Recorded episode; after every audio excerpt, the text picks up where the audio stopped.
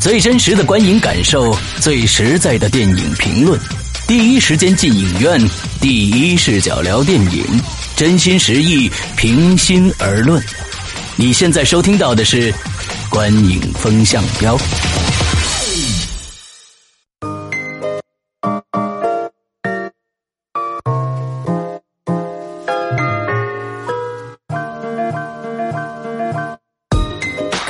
大家好，欢迎收听《观影风向标》，我是玄木。我是世阳，我是波米。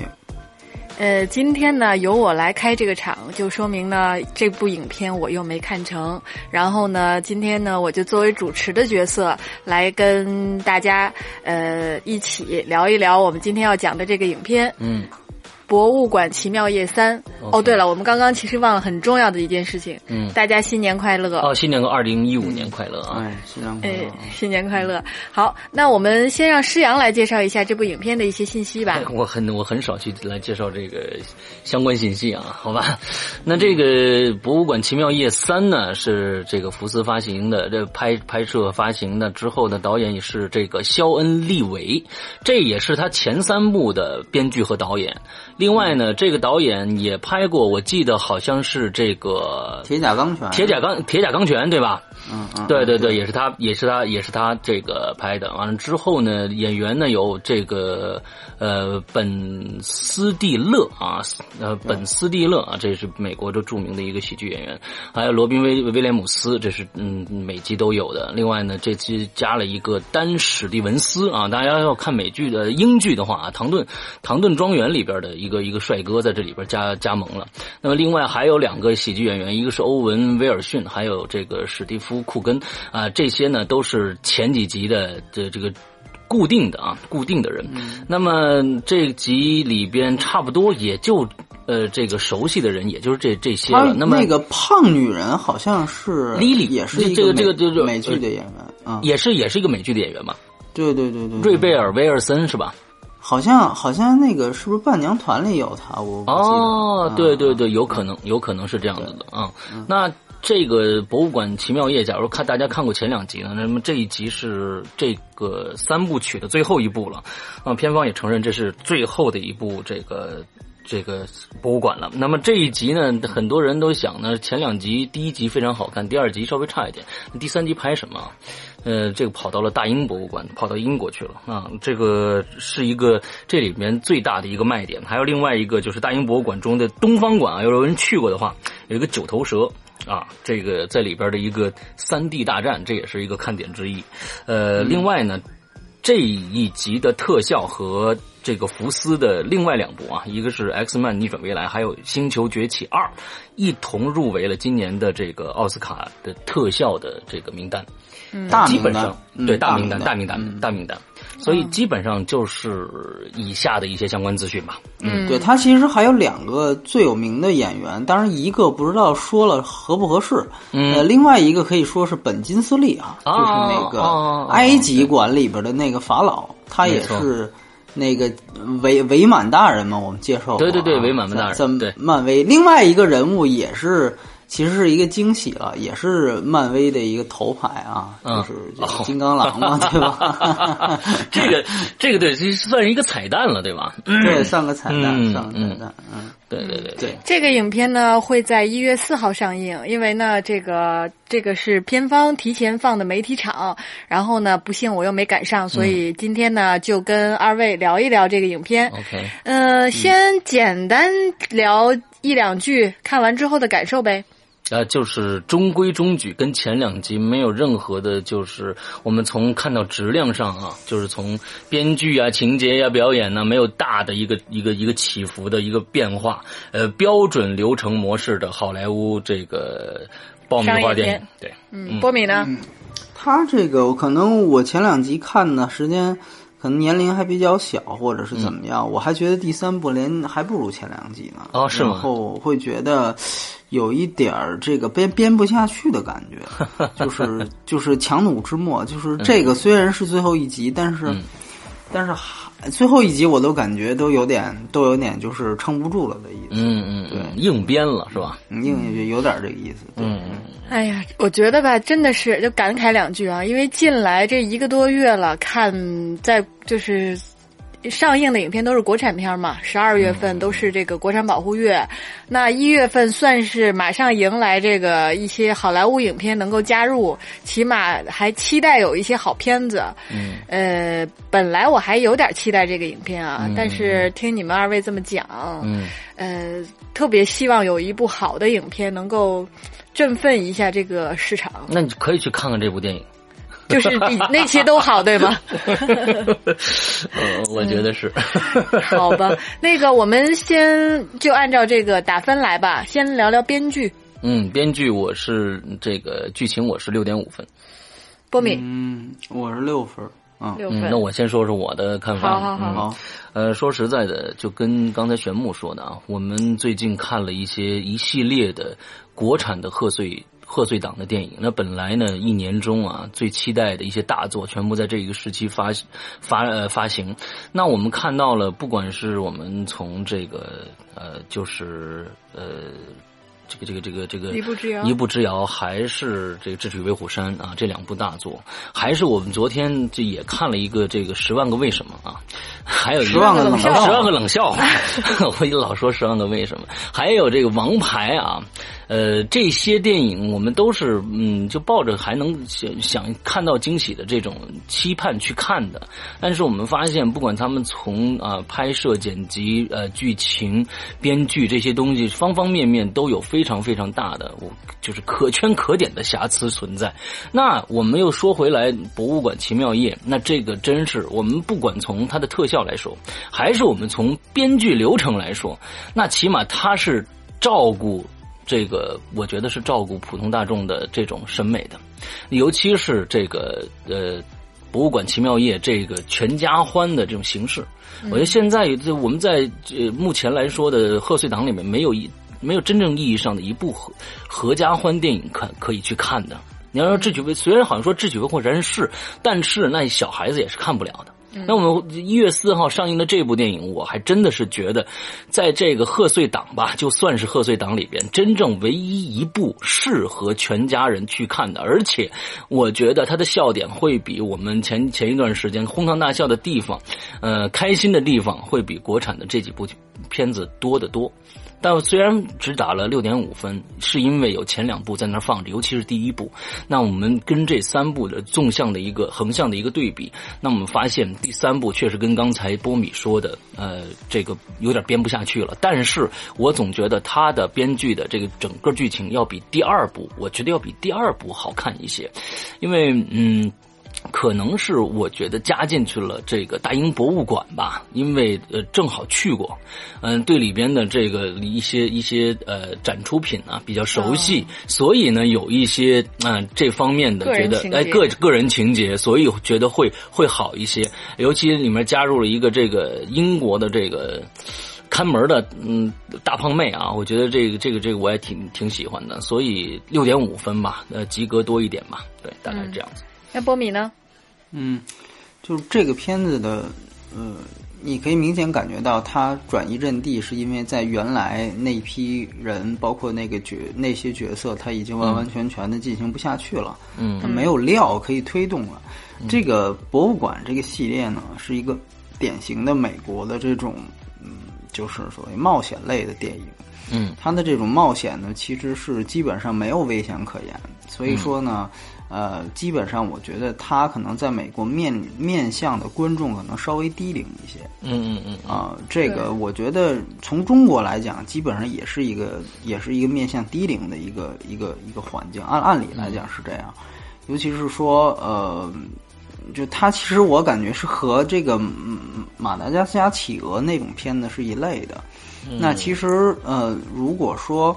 呃，按照现在咱们的受众或者说咱们的听众来讲呢，我个人感觉，可能是反正我看呢是有点，我觉得有点大了，就是就是说这个这个电影可能更适合小朋友去看。那个他能保证的一个点，也就是说，顶多是小朋友在看的时候，大人不至于完完全全崩溃。嗯，这个我觉得是可能这个喜羊羊他们可能这个这个还做不到的地方，就是这个我觉得是一点。那嗯。呃，施洋可能有个人情节啊，我还是我我因为没有个人情节，所以说，呃，完完完全全站在一个普通观众的视角呢，我就觉得这集它里它是有一些还算不错的的笑话的地方，是吧？但是呢，对对，但是整个串联起来呢，可能还是我无聊稍微多一些。呃，而且它其实有一些手法呢，是不断的在重复前两集的东西。嗯，呃。其实我举最简单的一个一个例子，是我忘了是第一集还是第二集，就是博物馆里面当时是有那个小人儿，就是欧文威尔逊跟他一个尺寸的那那可能是他也可能是别人，就骑耗子在那个博物馆外边的草坪里边就是狂奔，然后呢，他使用了一个，对对对对，松鼠对。然后他使用了一个手法，就是在拉近景镜头的时候，它是一个非常就是西部片的这样的一个配上激昂的音乐，然后啪一拉远景，发现这个是静静的一个对对对傍晚，就然后啪一下又拉回来，这样反复来个两三次。嗯，那个第一次看到时候，确实觉得这是一个真正的呃电影语言，而且真正真正是电影化的一种幽默。嗯嗯嗯，这个戏里面他又用了一次啊，就是他在那个他们两个掉进了那个那个应该是那个通风管道里边是吧？呃，首先通风管道这个情节呢就不如这个松鼠那个反差那么大。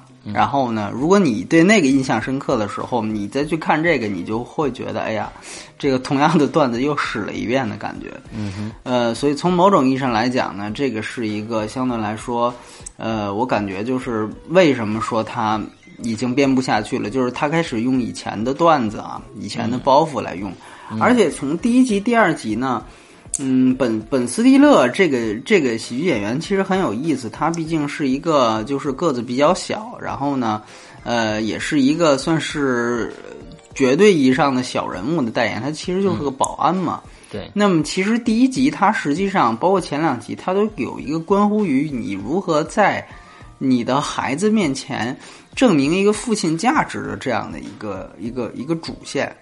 这一集呢，这个这个主线也还有，好像是他孩子要面临一个，因为长大了嘛，要面临一个到底是遵循他的爱好啊，还是说怎么样的？这是一个很俗套的一个选择。然后呢，又由于其实阵地的转移，使得这条主线没有非常清晰的落实下去。我们总觉得更好一些的好莱坞的这种传统的商业片，总是会让你在冒险之后呢，还留有一些温存。这个戏呢，可能就稍微差一些。嗯，他的所有的这个这个情绪的落脚点，感觉啊，都是算计的成分更多。所以从我的角度来讲呢，可能就稍微的差一些。对，嗯，对。我想补充一点啊，就是说我感觉就是说，在这一部差强人意的好莱坞的一个爆米花电影里边，那么他不管是。呃，就像刚才我们说的，有一有一条线，比如他儿子这条线没有贯彻始终，但是有一点，我觉得有一点的，就是说跟我们国内的电影来相比的话，我们国内总是会有很大很大的硬伤在里边。那我们在在在讨论前一段时间的这个呃《智取威虎山》，那为什么这个最后座山雕非要抱着这女的跑呢？他自己跑早就跑了。像这种就是二到极点的这种剧情，在呃，好莱坞电影里面好像我们应该就觉得他们应该是不存在的，那我们就会拿另外一个标准去要求他。但是，就算是这样的一个呃，可能在美国三流以下的电影的剧本。在我们国内的剧本里边，就就拿做呃这个《智取威虎山》来说，那它的剧本整个的完整度、完整程度上来说，还是要比《智取威虎山》要好得多的。那虽然我们前几天聊《智取威虎山》的时候说，呃，可能跟我们的电影审查是有关的，那就说去掉了很多的情节啊，比如说这个，呃，这个这个这个那模特叫什么来着？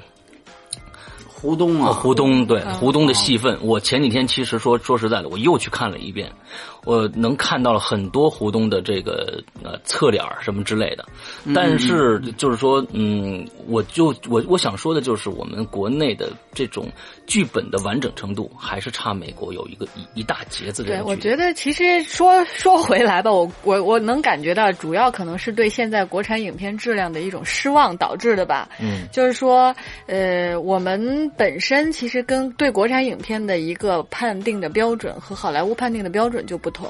然后呢，再加上现在这个、这个市场上，因为我觉得对他们来讲，真的能放到这个全球市场去发行的影片，它的基础的水准都还是在那儿的。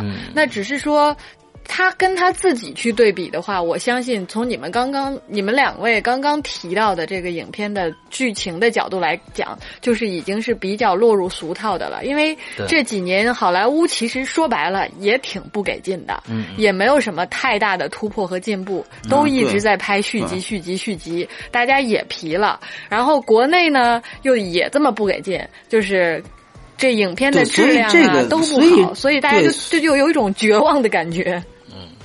当然，我觉得从某种意义上来讲，就是本来应该是两套标准，我觉得这个是没有什么问题。对，嗯，就是就是就是博物馆奇妙而且你说句实话，它这个电影它毕竟还是有特效的，对不对？它这个特效国内做不出来。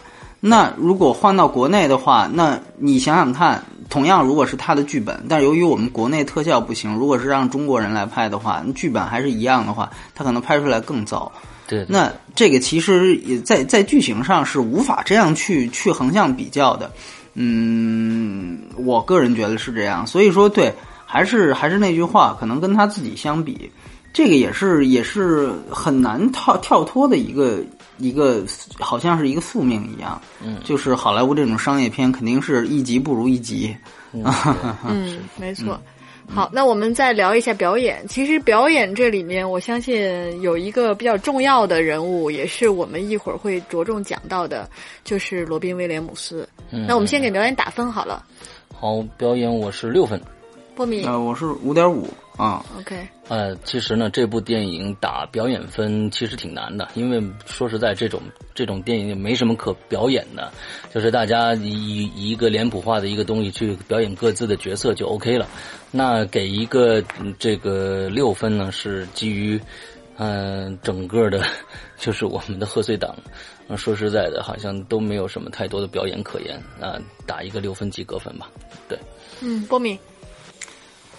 啊，我我忘了提一个，刚才其实这里面呃呃，就是美国的这个博物馆的在这集里的馆长啊，嗯、他是就是是应该是一个李字开头的，我实在我手头没有这个演职员表啊，嗯，他是前两年的这个金球奖的主持人，那个看过金球奖颁奖礼的人应该很熟悉他，他是一个热维斯角，啊，对对对对对对对，没错没错没错。嗯呃，他的这个主持才能真的是太太棒了，就是就是你你看过那前两集的都知道，他是专门是开各种明星玩笑，就是会那个比较没有节操的那种感觉。那个就有的时候在金球奖上，当时唐尼上去颁奖的时候还踹了他一脚，就是 半真半假，你知道吗？就是他老拿人家吸毒啊什么这种事情。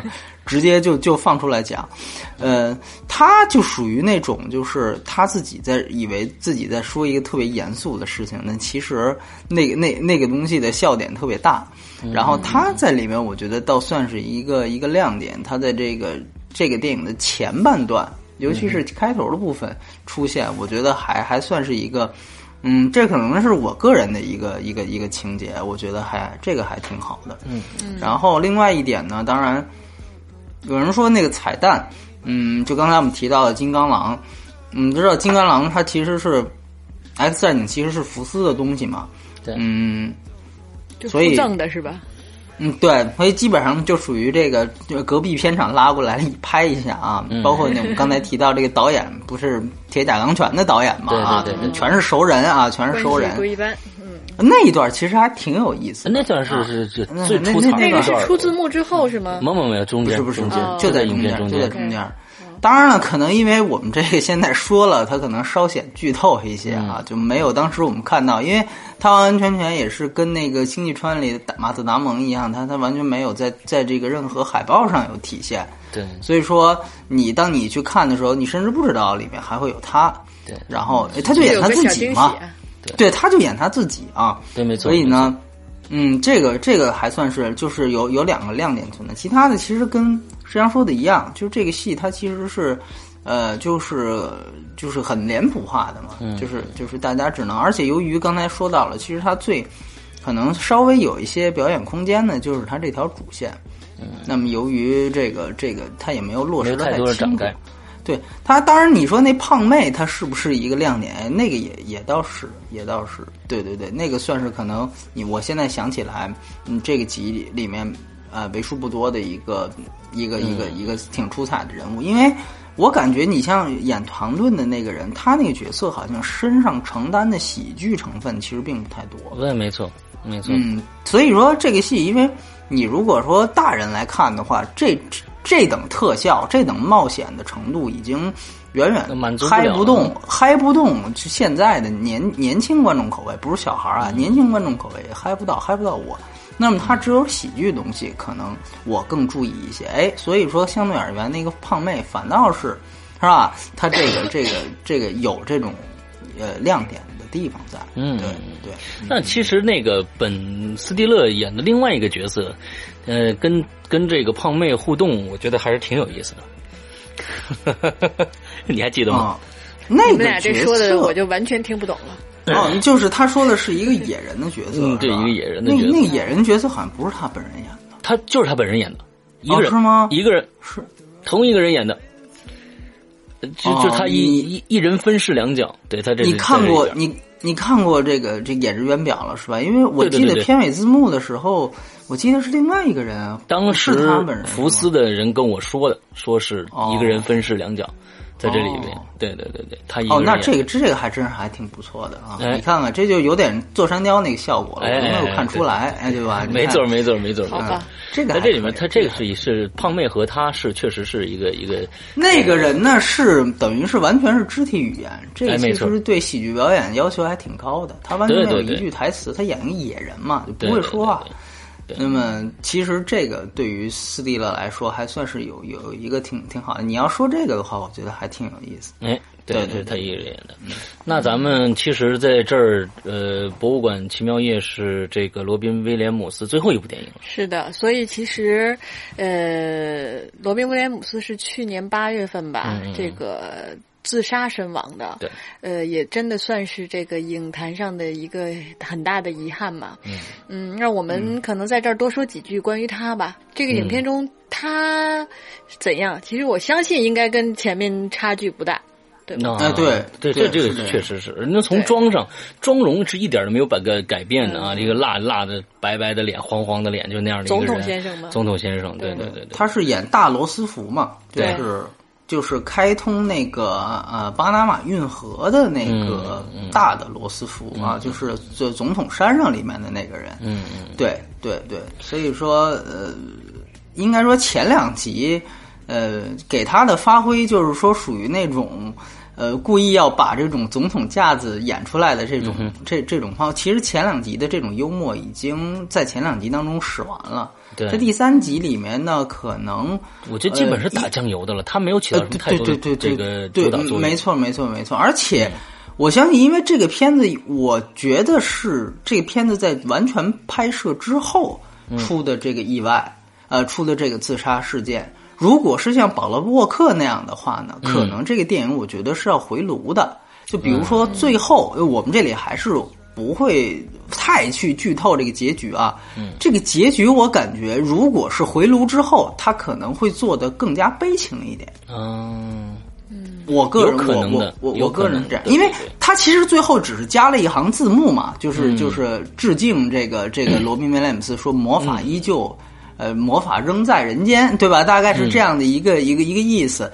但其实这个字幕我们知道是很好加的啊，这个这个是不会化妆。上影响不大，对吧？对，在剧情上的话影响不大。那个其实可能如果更大的肯定是保罗沃克的那个，都都都因此延期了。对。所以就咱们先说，就他在这部电影当中，呃，你你你不能说因为就出了这么个事情，就好像如何如何，就是完全客观的说呢，呃，应该说他的戏份还是这中规中矩的，就像刚才对施阳说的，对，然后呃，对，那我们可以跳脱他这个影片了，因为这个影片给到他的空间本身也很小，也很小了，表演空间。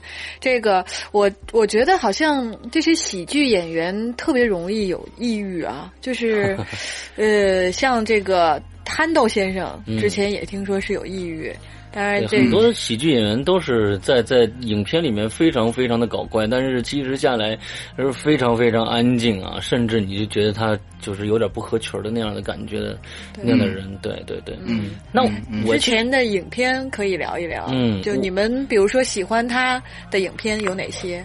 我我们简单对他也算是一个回顾嗯和缅怀吧。对对对，嗯，我其实看的他的第一部电影不是他演的，而是他说的《阿拉丁》。哦，很很早那那那个时候九十年代初的时候，嗯、我看了第一部，最后呢，其实是我看再看他的电影以后，再回过来看阿拉丁的时候，再发现里面神灯的配音和唱歌都是他都是他来来弄的。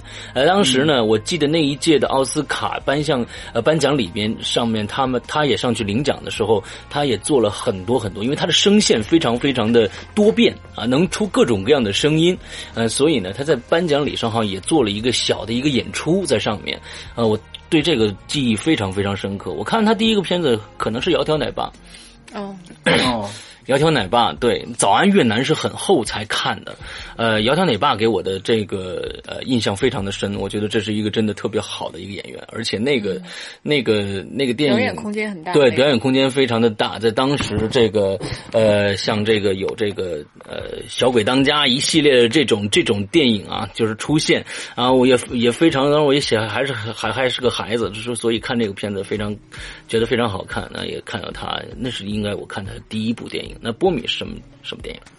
对他其实 我我看第一部肯定是《勇敢者的游戏》啊，哦，然后我也是呃勇敢者的游戏，因为那个电影在中国上映，当时其实很轰动的啊。对对对对我记得票房也确实非常好看对，5000很好看。五千万以上。我觉得当时其实对，就这其实对，就就中国而言啊，这里多说一句，呃，博物馆奇妙夜就是《勇敢者的游戏》这类的电影，那是是是，没错。冒险，而且有惊无险，它其实就是一个游戏，它不是真的东西。那么，所以说我我相信，为什么第一部这个博物馆要找他来演？呃，其实某种意义上来讲，也是看到了他曾经在《勇敢者游戏》那类电影当中出现过。那么，其实这个我们知道，好莱坞他做这种受众分析，他知道某一类可能就就是需要某一类的演员。而且呢，嗯，对于中国观众来说，《勇敢者游戏》几乎是中国。最早那批，它是不是九四年就是九五年在中国的影影院引进的？我们知道，中国九四年才真正引进配额制度，嗯，所以说它真的是伴随着中国在银幕上的第一个这个这个第一批演员嘛，不能说第一个，第一批演员。嗯，最后呢，现在又出来这个《博物馆三》，算是他的遗作，所以啊一头一尾正好都是这个冒险类的电影。嗯，哎，我觉得冥冥之中啊，这个也是一个呃，这值呃这值值得说的一个话题。然后，呃，他的电影我觉得可以分两类，那一类呢，就是刚才施阳提到的，像苗有。窈窕奶爸这类，他是一个就是身份是喜剧演员，他作为喜剧演员，包括这部也是一样啊，就是这个这个博物馆系列也是一样，他是作为喜剧演员的一类电影。另外一类，他是真正一个能够让大家觉得他是一个真正的好演员的这类，嗯哼，这么一个电影。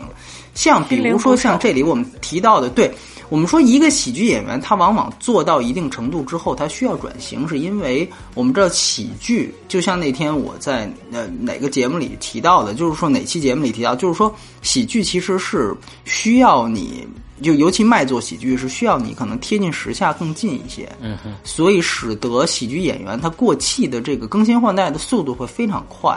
嗯，那么你如果在你的票房号召力不行了之后，没有喜剧以外的作品，能够继续证明你的价值或者是表演能力的话，你可能很快就会被淘汰了。嗯，没错。呃，某种意义上来讲，你看现在谁还会记得吉姆·凯瑞呢？吉姆·凯瑞是我们那个时候觉得最好的一个喜剧演员，现在几乎见不到这个人了、啊。我们今天他今天有一部叫《阿呆和阿瓜二》，阿呆和阿瓜，对他已经是完全是吃老本60岁的，对，没错没错，没错我觉得吃老本非常非常嘛就是有点降低自己的身价了那种感觉。对，就是就是敢死队嘛，说白了？对对对对对对，呃，而且你就注意一个细节，就是刚才你提到奥斯卡，你像吉姆·凯瑞，他当时，呃，他去年一四年的奥斯卡，他是给最佳真人还是最佳什么去颁奖？就是说，呃，我们知道好，呃。奥斯卡它是一个最能体现，就明星是最能体现它的收视率的这么一个节目，它是全美收视率仅次于超级碗的东西，所以他们会紧非常去根据明星的受欢迎程度去安排明星的出场顺序，往往最重要的明星会放到最后一个出场，就越越越重要越往后。你看，当时基金凯瑞已经排到一个给最佳真人短片还是什么的电影去颁奖的程度，你就明白他的人气已经所在。所以说回来，我的意思是说。包括像这集的本斯蒂勒也一样，就是我们仍然看不到本斯蒂勒这样的，其实他算是一线喜剧演员，他在喜剧之外的东西。然而，罗宾威廉姆斯之所以能够被所有人铭记，是因为他在喜剧之外的成就是非常高的。对，那么这里面可能有几部呃非常重要电影，一个是《死亡诗社》，对，另外一个翻译叫做《春风化雨》，啊，然后还有一个电影就是这个我们所谓的这个叫《心灵捕手》，捕手，这个是让他拿到这个奥斯卡最佳男配角的这么一个电影。嗯呃，这两个电影的导演都非常有名啊、而且尤其是呃《死亡诗社》，嗯，这个电影对中国的。其实是对中国有一批现在的中生代的导演的影响是非常大的，因为他八月份死的时候，我正好我们也要做这个报道，当时采访了几个，我没想到能够影响到这么大，呃，是为什么呢？这个呃，这个大家自己想啊，我我只能前尝辄止的说，这个电影是八九年的一个电影，它是八九年六月份的在北美上映的一个电影，然后我们在呃。北电的那批学生，其实虽然当时没有盗版，也没有网络下载，但是北电那批学生还是能够迅速的看到，因为当时有过路片这个说法，嗯，呃，还是能够迅速在九零年就可以看到，大概就是看到这部电影。像当时我们采访了《新警察故事》的导演丁晟，也是硬汉的导演，嗯，他们那一批学生对这个电影的感触是非常大的。他说，几乎就是影响到。我们的这个这个这个人生的这个价值判断，因为我们知道死亡诗社实际上是一个有关乎于个体对抗体制的这样的一个题材。嗯，啊，最后我们知道最后一幕非常的感人，是呃，他是一个其实主张大家跳脱于传统思维，就是罗宾饰演的是这样一个老师，就主张大家撕掉教科书，对吧？对那么是实际上是要跳脱于体制，呃鼓励大家的自由的个人的思想。那么。但是呢，由为为体制所不容，最后呢，呃，就就是算是被这个这个赶出局。那么到到最后的一幕，其实是学生们啊，为了表达对这个老师的崇敬，也算是真正把老师教给他们的最核心的精神去贯彻下去。所有所有的人都站在了课桌上嘛，然后是有这样一幕。那当时其实你也可以想想，那个时候的中国环境其实完全是没有看到过这样电影的，所以说，呃，当时呃，他们给我们形容这个这个在北电的这个这个这个轰动程度，其实你就看现在，包括这个电影。二十多年过去了，它在豆瓣上的评分仍然是非常高的，而且一遍一遍的改变现在一批一批的学生啊、影迷啊、年轻人，所以你就可想而知，这个实际上是他让他不褪色的一个一个一一个作品。彼得威尔呢，就这个导演，他其实是我们知道他另外一个代表作是《楚门的世界》，对，他是一个非常善用，所以说吉姆凯瑞，我个人觉得他还是会。会在零食上有留一笔，是因为他也像吉姆凯呃威廉姆斯一样，他还是留下了像《楚门的世界》这种跳脱于传统喜剧的这样的电影。对对对对对对，所以说某种意义上来讲，嗯，他对于中国这代人的影响，包括对于呃世界，就是说呃，就他自己的这个这个生涯来看。他都是不仅限于一个一个喜剧演员。春风，呃，那个《心灵捕手》，我觉得也是一样。是心灵捕手，他其实还是演一个导师的角色，对吧？是嗯，那个其实是我觉得也是一个，呃，可能稍微有一些鸡汤。那个电影在他看来，那导演其实很有名啊，他是导那个大象的导演嘛，呃，戈斯范桑特。嗯，但是呢，呃，应该说。呃，那个电影本身啊，还特别巧，是本阿弗莱克和马特戴蒙的这个编剧，嗯啊，他们俩既是主演又是编剧，呃，其实也是一个，就是他这张脸，包括你刚才提到《走完越南》，他这张脸其实是一个特别憨厚和朴实的一个美国大叔的一张脸。他演过《大力水手》嘛？特别有安全感。对对，就感觉他三二三十岁的时候和他现在长得都差不多。对对没错你不觉得？可识别度特别高。对，对对，就是他二十岁的时候长得像四十岁的，然后六十多岁的时候他还是对他还是四十岁的那个样子。所以说我个人感觉。呃，他其实是一个，所以这个时候，比如像《早安越南》，其实他演那种角色非常适合，就是在那样一个极端的战乱的环境下，我们知道是越越战的背景，对，但是他作为一个呃一个就是播音员嘛，那那样一个形象去那儿，以他的视角去看那场战争，嗯。这个我觉得是新鲜的，所以他的角色还真的往往就是呃他们那些超越喜剧电影当，中最重要的那那一块。些东西。对对对，你嗯对你你包括说说回来，就是就是包括像《死亡诗社》那个电影，其实彼得威尔他是有很多很怪的东西所在的，嗯但是那部电影之所以看到的能够那么正能量啊，能够这么能正能量，还真的就是依托于。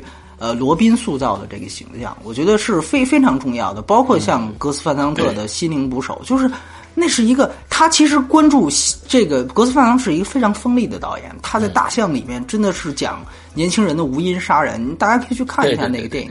完全和《心灵捕手》是两类，但是你你会讲，对他如何变得在第二部马上就变得如此鸡汤呢？嗯其实你就可以看到罗宾对那个导演的这样的一种就是。就负负相冲的这样，呃，就是正负相冲的这样的一个、一个，就他的那个角色往那儿一摆，就是一个很温情的，让大家感觉到能够他能够冲淡那些批判、锋利和负能量的东西。嗯，所以这个就是一个角色的魅力。我觉得，呃，他的角色他绝对不接，虽然他拿的是最佳男配角，嗯但是他的角色对于这些经典，他生涯最经典的这些作品，绝对都是最重要的。嗯，起码是最重要之一的角色。所以所以其我觉得实这个是大家记住他的这个。对，嗯，所以其实咱们今天聊这个《博物馆奇妙夜三》啊，嗯。那个在这个之外呢，大家真的可以去看一下刚刚我们提到的这两部影片，因为这两部我之前也都看过，真的特别喜欢。对。这个嗯《死亡诗社》和《心灵捕手》嗯，可能真的说的这导导演拍的大象，这都是非常好对，真的是你也是现在好莱坞也基本上很难拍出这样子的作品了，嗯，所以真的是值得大家那个逃出来看一看。还有一部电影，其实是现在大家、呃全国啊诺兰粉儿这么多啊，这个罗宾对威廉姆斯跟诺兰曾经合过一合作过一部电影叫《失眠症》，啊对，也叫《白夜追踪》，哎没错，没错。对，可以大家也可以去这个戏看看这个。，对这个戏呢，从诺兰的角度来讲，是我也认同，这是诺兰生涯应该说相对来说最差的一个电影啊最差的一个电影。他就是像，就是刚才其实可以接着刚才的说，这就是他的问题在于，他选择让罗宾威廉姆斯去做一个反面角色。哎，其实我刚才说了，他这个角色 他不太适合演反派，所以在里面，而且尤其是不太适合那个故事在于哪儿？因为他其实是根据一个挪威的一个原版的电影改编，原版那个电影非常棒啊，非常棒非常棒是。嗯。呃，那个电影其实它有一个非常挑战传统商业片的东西所在，是它在影片三分之一的时候就把反派告诉给大家了。对，所以它实际上不是一个主要玩传统推理悬疑的东。西啊，那么这就需要反派在被暴露给观众之后，需要有强大的反派气场去继续推动这个电影。某种意义上来，因为尤其是跟他演对手戏的是阿尔，帕西诺，对，埃尔帕西诺的争议感倒是有，嗯但是和他相对来讲，我感觉有点气场不搭，嗯所以让那个电影稍显温吞水了一些。对，罗所以我觉得斯上去以后就是像了一个像一个大妈杀手啊，就是非常非常 太温柔了是吧？嗯大妈杀手。嗯 好的，某某种意义上，我觉得有有有这点作用，就可能那个时候也加上诺兰可能稍稍微的稚嫩一些？稚嫩一些。他现在可以把迈克尔·凯恩变成一个这个，对吧？这星际穿越的第一反派，对但是但是那个时候他是那是他呃诺兰的第一部商业。电影嗯第一部好莱坞的电影，那是华纳，他第一次建立跟华纳关系。那所以后来所有片子几乎都是华纳投资的嘛。而且第一次跟这么大的角色来来来来一起合啊，作，对，那个时候就是诺兰还什么都不是，，威廉姆斯是主个巨星，对对就对。就不一定是谁了。嗯，对对对，所以说那个电影略显遗憾。当然，你觉得，我觉得很好的一点是，能够作为我们提起威廉姆斯的时候，就会发现他可以和这么多的导演，包括呃彼得威尔其实是上一代的，包括其实他跟伍迪·艾伦还合作过啊。嗯呃，就是他可以从伍迪·艾伦到诺兰，再到彼得·威尔这么多名导演，格斯·范桑特等等，包括其实也算他带起了这个格斯呃这个马特·戴蒙和本·阿弗莱克，尤其是本·阿弗莱克，那其实本·阿弗莱克第一次就是去以一个非演员的身份去参参与一部电影嘛。对吧？这才有了人家今天的这个，这个这也算是大导演的这么一个成就，对，很不容易。对，所以说我觉得他真的是戏里戏外都是一个导师的形象，照这样对对看，对对吧？你看他带起了这么多的影坛的新人，而且呃后后辈还都是这么有名望的人，所以说确实这个人他的，我觉得。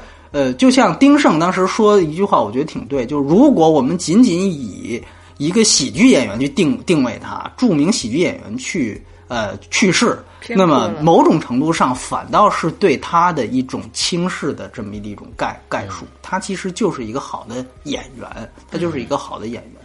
对，我觉得这个是一个呃说的挺有道理的地方。包括很遗憾，就是包括呃在去年年初，也快逝世快一周年的那个菲利普·西莫尔·霍夫曼啊，嗯那个我们其实一直没机会谈。其实他的遗作也马上要上映，就是《饥饿游戏三》。啊，对，就是很遗憾，当时他死的时候，我记得我们媒体做的一个这个。这个这个，因为不知道他他其实是非常，我觉得是当时他死之前是当时最好的演员，加不加之一都都可以讨论的一个，就是我觉得他真的是一个很棒的一个人。但是媒体对他评价就是啊、曾出演《饥饿游戏二》，哎呀，我就觉得这个 就这种评价实在是确确实实，威廉姆斯是曾出演这个《博物馆奇妙夜》，那霍夫曼曾出演《饥饿游戏》系列，但其实我觉得他们的成就真的都远远超脱于这些传统的商业片。嗯，对，我觉得这个是一个呃，一些应该让大家知道的一件事情。对对对对对，嗯。好，那我们这个再聊一聊，回到这个《博物馆奇妙夜三》上吧，嗯然后再聊一聊这个影片整体的娱乐性。呃，从娱乐性上来打个分，我七分，波米，呃，我是五点五。嗯，那波米先说吧。嗯。嗯，其实，嗯，我刚才其实已经差不多把理由都说差不多了，但是我觉得有一点，我觉得还让我比较惊讶，就是我在走进那个媒体场的时候，然后那个我说，哎，难道这个没有 3D 眼镜发吗？他们说这是 2D 版，然后我觉得这一点比较厚道是吧？哎呀，让我觉得真的是心中有 有温暖的那种感觉，你知道吗？就是就是这个真的，我觉得是所以这个影片是 2D 版本是吗？对对，二 D IMAX，2D 二 D IMAX IMAX 哦啊它是 3D IMAX 转制啊，对对对对，对。而且应该是在中国好像还没有特供三 D 也没有啊，对。就是就是所以说这个还真的是这真的是挺不容易的。对，没错没错好像福斯没干过特供的事儿吧？对对，在福斯是没有干过特呃，对对，福斯没有干过特供的事儿，所以还还行。嗯嗯，嗯，所以所以这个这个电影，我觉得就这一点来说呢，就是确确实实，我觉得还算是还还算是挺好的一个。其实嗯我觉得，呃，而且我其实有点就是想不通，我觉得可能真的是跟导演有关系，因为《铁甲钢拳》也不是三 D 电影，对这个可能还是他们商量出来的一个做法，就是说，要不然我们这部继续去做一个二 D 的东西在。对所以我觉得这个还真的，按说这种冒险类、合家欢类哦，或者我们这么说，也许可能是系列是吧？呃，系列你说什么？这系列啊对对前两对对部都是二 D 的，我们这三也别贴太。但是你但是你看迈克尔贝，人家就这个迈克尔贝就是完全不管你那个，对吧？人家这 迈克尔贝，他而且那就不说了，嗯。对三是，比如三是三 D 实拍，然后没有 IMAX，然后转至 IMAX。四呢就用 i 三 D IMAX 实拍，就是它每集的格式都不一样一样。二呢是 IMAX 二 D 拍，然后一呢什么都没有，所以就是就这个这个确实逻辑去套用。没错，没错，没错。对对对对对，我我就说这些啊。嗯 OK OK，啊那那其实呃为什么打七分啊？就是这是我我可能我觉得近期来啊，大家去呃电影院看的，可能我觉得是最欢快的一部电影。嗯、最近的国产电影这个是因为太失望了，太？失望了，没有一部可以立得住的，在我在我在我的眼里，我觉得真的没有可能有一部能立得住。前前段是上个上个星期，我们曾经说过《微爱》啊，我们曾曾经说过《微爱》，其实也不是一部好电影，但是说起来，呃，《恐怖微爱片吗》哎，《微爱》我去看了。我真的，我觉得它的完成度要比 要比《威虎山》和 和《一步之遥》好。从它整个的这这剧本上下来，我觉得那起码还能告诉你，他要告诉你一个什么事儿啊，让普普罗大众还能知道说这部电影还是有它的作用的。也就是说，他告他他有反讽的东西，他把现今的所有很多的文化现象、电影都嘲讽了一番，到最后告诉你这圈子是不是那么好混的。我起码他还有这个主旨在。剩下的两两部电影呢，我我们可以说我们没看懂姜文的一步之遥，我们也可以说呃这个嗯这个呃《智取威虎山》就是这样的，就是一个热闹的片子。但是之呃在他们尤其是《智智取威虎山》里面的一些。